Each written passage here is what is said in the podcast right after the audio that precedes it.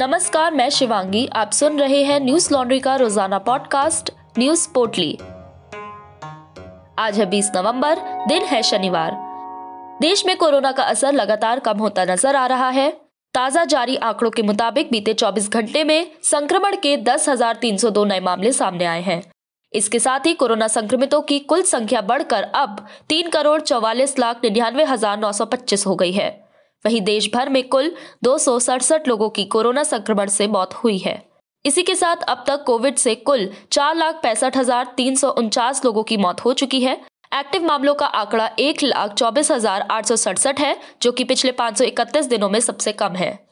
Recovery rate अट्ठानवे दशमलव दो नौ फीसदी दर्ज किया गया है, जो मार्च दो हजार बीस के बाद से सबसे ज्यादा है। चौबीस घंटे में ग्यारह हजार सात सौ सतासी मरीज महामारी से ठीक हुए हैं। अब तक कुल तीन करोड़ उनतालीस लाख नौ हजार सात सौ आठ लोग इस महामारी से उबर चुके हैं। वीकली पॉजिटिविटी रेट शून्य दशमलव नौ तीन फीसदी दर्ज किया गया है, जो पिछले सत्तावन दिनों से लगातार दो फीसदी के नीचे बना हुआ है। टेली पॉजिटिविटी रेट शून्य दशमलव नौ छह फीसदी रिकॉर्ड किया गया है, जो पिछले सैंतालीस दिनों से दो फीसदी से नीचे है। बता दें कि राष्ट्रीय टीकाकरण अभियान के तहत अब तक देश भर में कुल एक सौ पंद्रह दशमलव सात नौ करोड़ वैक्सीन की खुराक लोगों को दी जा चुकी है। Centre for disease control and prevention के एक अध्ययन में सामने आया है कि कोविड संक्रमित महिलाओं में गर्भपात होने और मृत शिशु पैदा होने का जोखिम उन महिलाओं की तुलना में दुगना है जिन्हें कोविड नहीं है। यह विश्लेषण मार्च दो हजार बीस और सितंबर दो हजार इक्कीस के बीच एक बड़े अमेरिकी अस्पताल डेटाबेस से बारह लाख से अधिक प्रसव पर आधारित है। आज फिर दिल्ली में वायु गुणवत्ता सूचकांक ए क्यू आई बहुत खराब श्रेणी में दर्ज किया गया है। पृथ्वी विज्ञान मंत्रालय के वायु गुणवत्ता निगरानी केंद्र सफर के मुताबिक दिल्ली एन सी आर की वायु गुणवत्ता आज तीन सौ पचपन है। बता दें कि कल शुक्रवार को भी वायु गुणवत्ता यानी कि ए क्यू आई बेहद खराब श्रेणी में तीन सौ अस्सी दर्ज की गई थी। सफर के मुताबिक इक्कीस से तेईस नवंबर के बीच हवा में प्रदूषण की मात्रा कम हो सकती है। जारी किए गए आंकड़ों के मुताबिक बीते चौबीस घंटे में दिल्ली के आसपास के राज्यों में पराली जलाने से एक हजार सतहत्तर घटनाएं सामने आई। वातावरण में पी एम दस का स्तर बेहद खराब तीन सौ तेरह और पी एम दो दशमलव पाँच का स्तर खराब एक सौ इक्यानवे पर रहा था। अगले कुछ दिनों तक ए क्यू आई के बहुत खराब श्रेणी में ही रहने की संभावना है। वहीं अपेक्षाकृत तेज हवाओं के चलने से इक्कीस से तेईस नवंबर के बीच प्रदूषण कम होने का अनुमान लगाया जा रहा है। दिल्ली में वायु प्रदूषण की गंभीर स्थिति को देखते हुए सरकार एक बार फिर ऑड इवन स्कीम लागू करने के बारे में विचार कर रही है।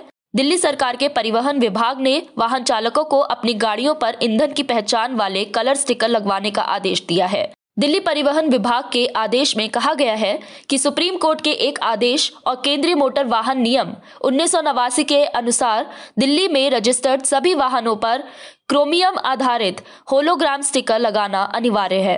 बिना स्टिकर वाले वाहनों पर पचपन सौ रुपए से लेकर दस हजार रुपए तक का जुर्माना लगाया जाएगा। प्रदूषण को कम करने के लिए दिल्ली सरकार की ओर से रेड लाइट ऑन गाड़ी ऑफ मुहिम के दूसरे चरण की भी शुरुआत की गई है।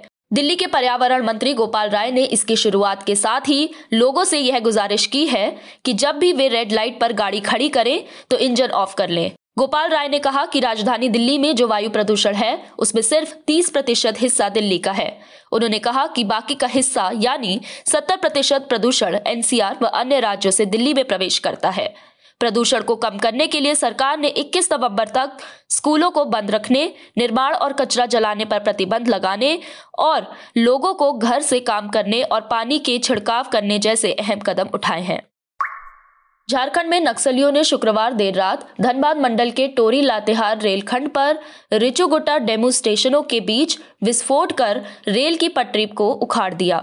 कहा जा रहा है कि भाकपा माओवादी नक्सली संगठन के नेता प्रशांत बोस और उनकी पत्नी शीला मरांडी की गिरफ्तारी के विरोध में नक्सलियों ने ऐसा किया है।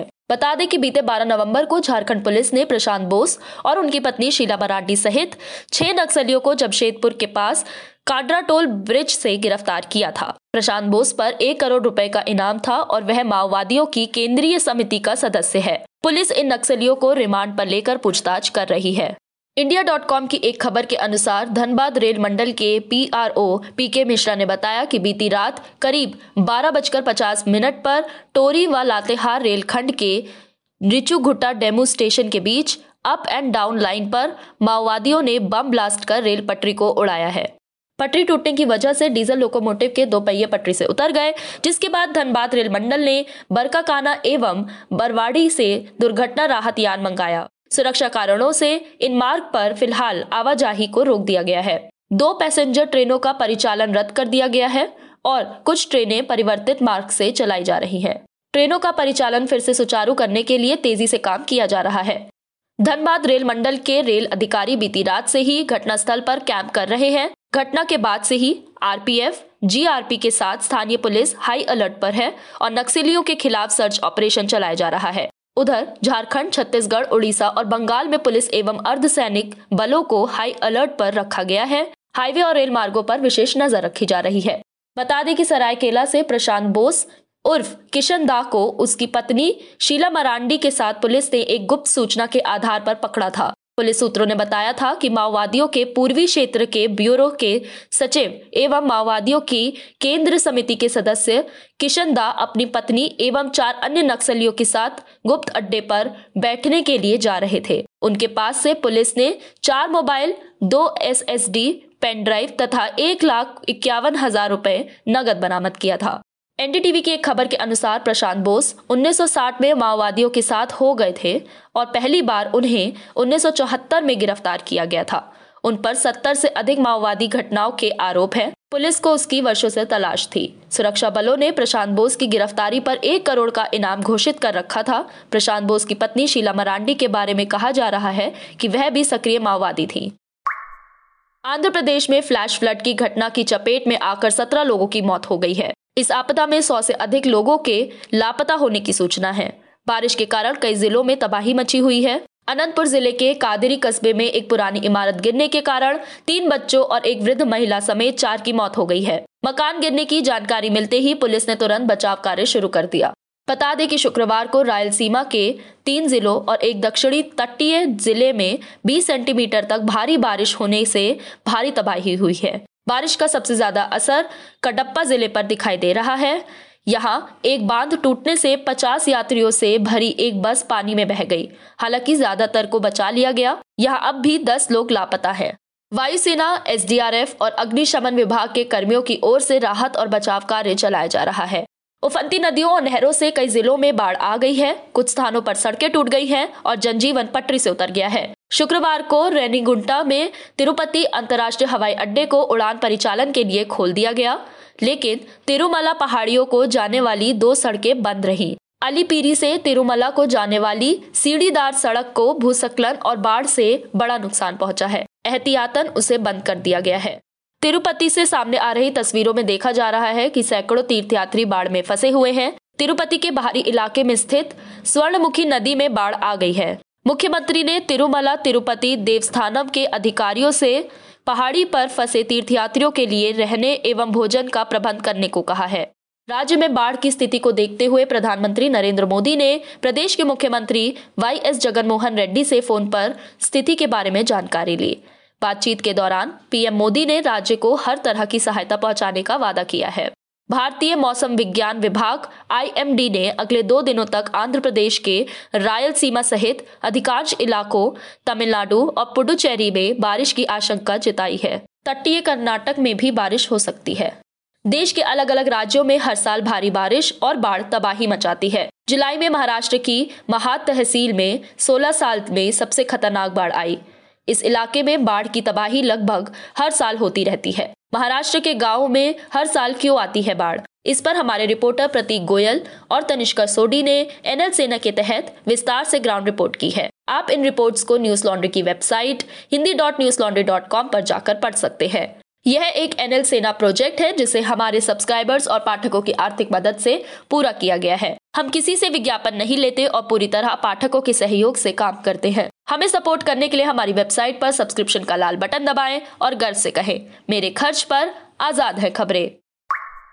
ब्राजील के राष्ट्रपति जेयर बॉल्सोनारो और पर्यावरण मंत्री जुआकीम लेट ने अमेज़न में वनों की कटाई की वार्षिक दर में बढ़ोतरी संबंधी आंकड़े ग्लासगो में हुई संयुक्त राष्ट्र जलवायु वार्ता से पहले जानबूझकर जारी नहीं किए। ब्राजील के तीन कैबिनेट मंत्रियों ने अपना नाम नहीं बताने की शर्त पर द एसोसिएटेड प्रेस को यह जानकारी दी है।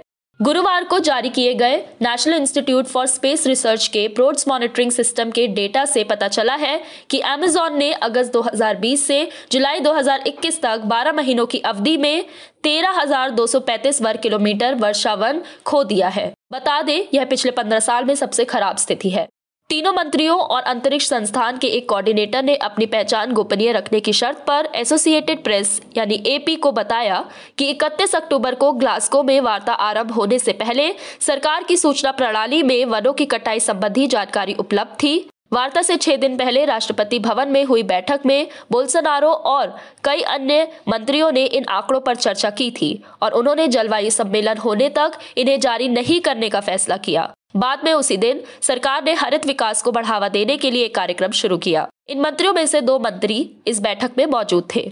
राष्ट्रपति भवन में हुई बैठक में शामिल हुए एक मंत्री ने बताया कि पर्यावरणीय मामलों को लेकर अंतर्राष्ट्रीय स्तर पर साख सुधारने की रणनीति के तहत आंकड़ों को जारी नहीं किया गया।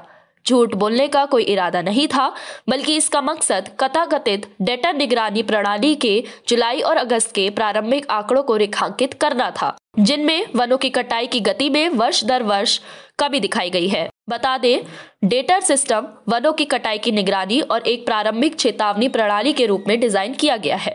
बोल्सोनारो ने सितंबर में संयुक्त राष्ट्र महासभा में इसी आंकड़े को रेखांकित किया था, लेकिन इसके बाद से डेटर प्रणाली ने वन नष्ट होने संबंधी आंकड़ों में काफी वृद्धि दर्ज की है।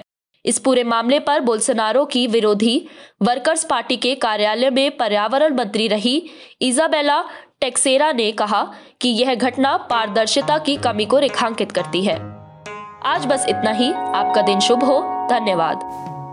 न्यूज लॉन्ड्री के सभी पॉडकास्ट टिचर, आईट्यूज और दूसरे पॉडकास्ट प्लेटफॉर्म पे उपलब्ध हैं। खबरों को विज्ञापन के दबाव से आजाद रखें। न्यूज लॉन्ड्री को सब्सक्राइब करें।